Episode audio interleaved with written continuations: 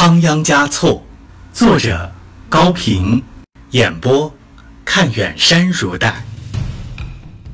第二十一章，大昭寺前的恩仇，第二集。玛尼巴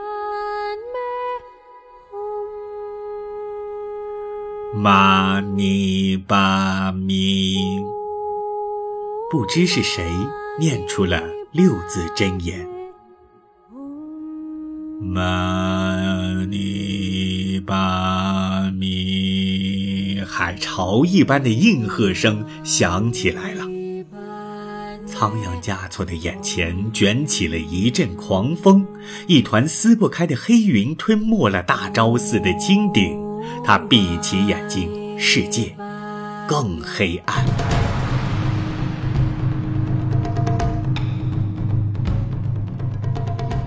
突然，他感到腰间被什么东西碰了一下，他睁眼一看，盖丹正站在他的身边。他知道，在这种场合，盖丹是无法称呼他的。看那满头的大汗，就猜想到定有急事找他。他于是默默地走出人群，匆匆赶回布达拉宫。走在路上，仓央嘉措问跟在身后的盖丹：“什么事儿？”他并不回头，只是边走边望着洁净的天空和安详的宫殿。皇帝派人来了。盖丹先看了看四周，低声回答。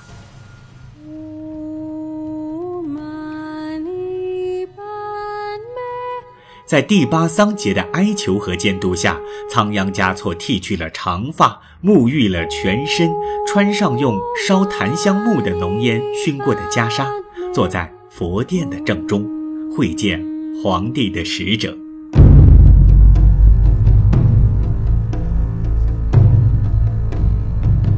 原来，康熙皇帝在接到拉藏汗的奏折之后，十分认真地考虑了半日。奏折中对仓央嘉措是否确为五世达赖的转世替身表示怀疑，并列举了他的放荡行径作为假达赖的证据。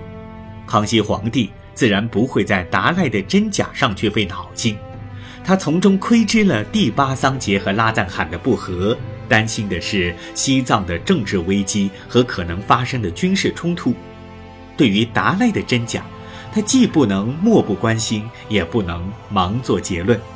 身为一国之主，对这个边远地区的都拥有一定实力的双方，采取调和的办法才是上策。于是派来了恰那喇嘛作为使臣，做个认真调查的姿态，同时又对恰那面授机宜，不要说出有利于任何一方的话来。第八桑杰和拉赞汗一起陪同皇帝的使者来到布达拉宫的佛殿，精明的恰那喇嘛出示了一下圣旨，代表皇帝检验达赖的仪式就在十分紧张的气氛中开始了。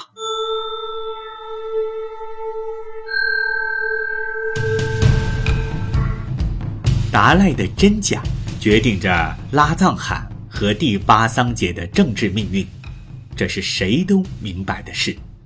大殿里鸦雀无声，缭绕的香烟也散发着疑团，只有仓央嘉措心地坦然，对他来说是真也无罪，假也无辜，真的也罢，假的也罢，都是由不得他自己的。恰那请六世脱去衣服，裸体坐在宝座上，仔细的反复地查看着他的上上下下，前前后后。第八桑杰和拉藏汗的四只眼睛则一直紧盯着恰那的每一个举动和脸上的任何一点细微的表情，尽力捕捉着每一个有利或不利于自己的征兆。这是一次无声的决战，主宰是皇帝，仓央嘉措只不过是一个不幸被选中的靶子。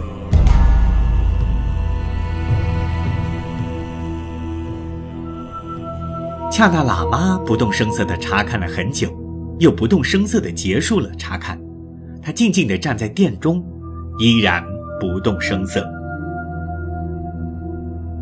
桑杰嘉措和拉藏罕谁都不敢发问，恰那知道他们都在等待结果。此喇嘛不知是否是五世达赖的化身，恰那说。拉赞罕的脸上露出了笑容，但却有圆满圣体之法相，恰那接着说。桑杰的脸上也露出了笑容。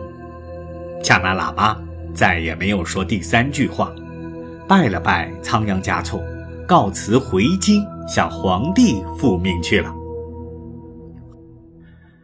第八和拉藏罕两人的笑容使仓央嘉措得到了一些宽慰，他以为两只凶猛的狮子已经回到了各自的雪山。他又怀着散心的目的向大昭寺前走去，虽然已经剃了光头，因为这些天来满城都是僧人，没有人会注意他，他便索性穿了件普通的袈裟。这一回他既不是仓央嘉措，也不是荡桑旺布，而只是一个没有名字的年轻喇嘛了。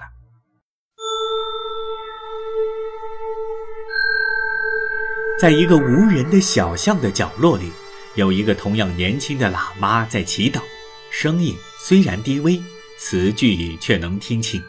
仓央嘉措在他的身后停下脚步，他并非有意偷听，而是怕打断那虔诚的祈祷。这个小喇嘛所选择的祈祷地点也使他不无好奇之心。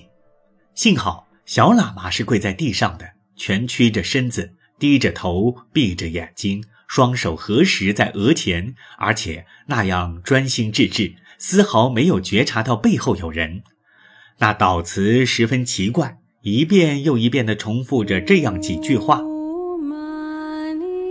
万能的佛呀，慈悲的佛呀，让六世达赖出来吧，让我看看是不是他。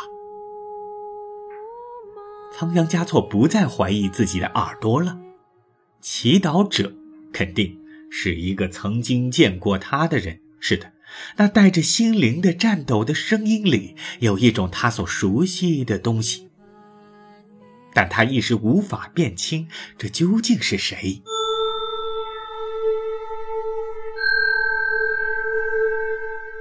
他毫不犹豫地走到祈祷者的面前，轻轻地咳嗽了一声。祈祷者蓦地站起身来，睁大了眼睛望着他。啊，五年过去了，衣服变了，身材高了，辫子剪了，那一双眼睛却丝毫未变。少女的羞涩，初恋的真情依然在目光中闪亮。仁增汪姆！仓央嘉措喊了起来：“阿旺嘉措！啊，不，仓央嘉措！”仁增汪姆叫了一声。